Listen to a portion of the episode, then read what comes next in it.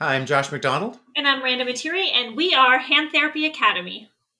Today, we're going to talk about proprioceptive wrist treatment ideas um, for your clinic. Some of our favorite things, some of the things we do, but why do we need to do it? Miranda, give us a little summary of why we should be doing proprioceptive wrist stuff. Right. So, after you've had an injury, or maybe you just have some instability, or maybe you're hypermobile, proprioceptive exercises are um, can be very popular and can be very helpful. And sometimes I'll have to explain to patients and to new students, well, why are we doing this disc stacker? That doesn't even seem like that's that beneficial, but it really can be.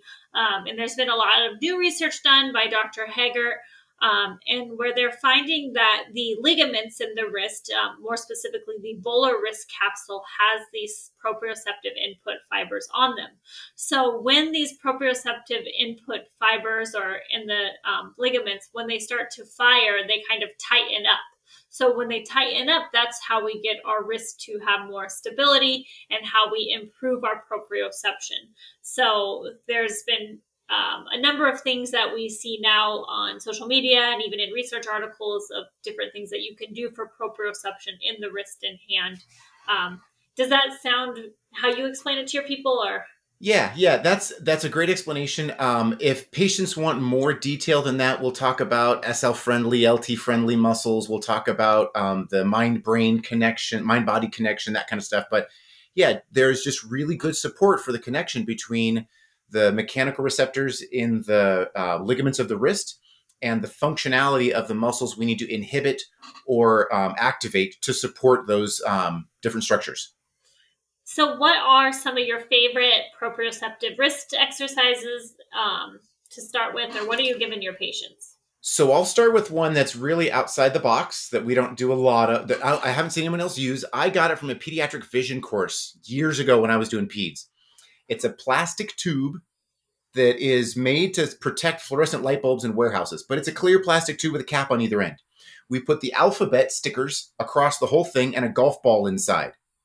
So the patient holds this clear tube, and the golf ball, when they tip a little bit one way or the other into pronation or supination, the ball rolls back and forth, and they have to get the ball to stop on the letters that spell out their name or hand therapy or whatever holiday we're at, or we make it something fun. And they're trying to spell things by getting this ball to roll one way or the other, but it's so reactive that it moves very fast. They have to have very subtle, small, controlled movements. So it's a very short arc of motion, but lots of proprioceptive awareness and feedback to feel like, whoa, it rolled too far or too fast and, and get some control.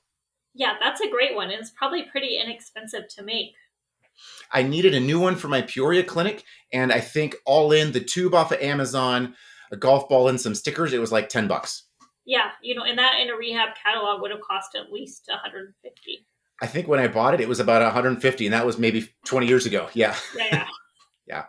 What's one of your favorite things? Um, I like doing the power web. So sometimes I'll do the power web and I'll put the alphabet around it, or I might do numbers and then have them do the clock. So I'll have them hold it with both wrists and roll a ball around on the power web.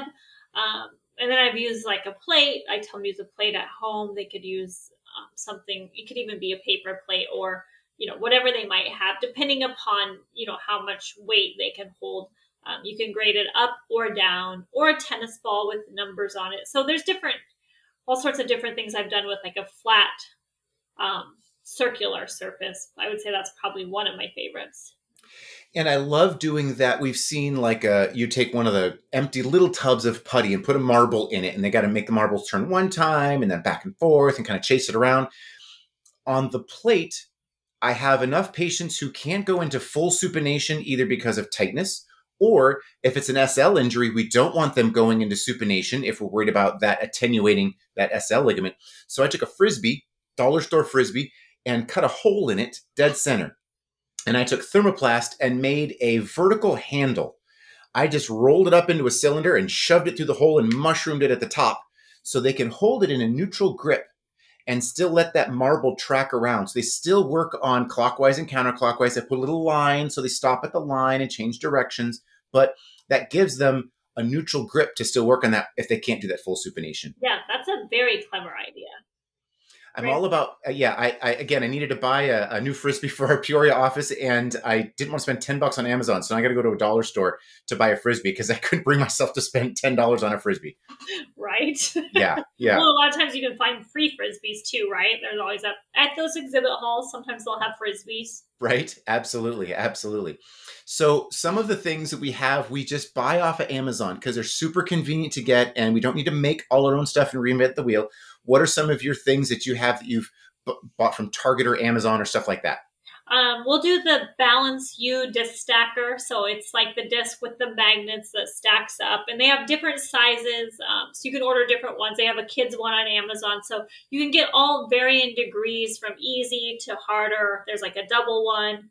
So in each of our clinics, I think we have three or four disc stackers that we give out for people to try. Um, one thing that you don't have to buy if you have a, a phone or a tablet in your clinic, you can do the Labyrinth app, which is a great app for proprioception. And we've had where we put that app or the tablet directly on like a Bosu ball, um, Oh, where they like have that. to like move the um, Bosu ball while the tablet's sitting on it. And that's a really good high, high level um, proprioceptive exercise. And that's when they can do weight bearing. So that's a little Yeah. bit harder one. Another standard one for us that we just buy periodically is um, the Powerball. Whether you're yanking the, it's the one with the gyroscope inside, and you either yank the screen out, string out, or you can get the one where you hit the button to, to ramp it up, or whatever version you have. That's a great one for finding a rhythm and finding it's that sensory awareness of the rhythm, and then trying to match it and duplicate it. That's a good one to have. Um, and we love one that's called the Pindaloo.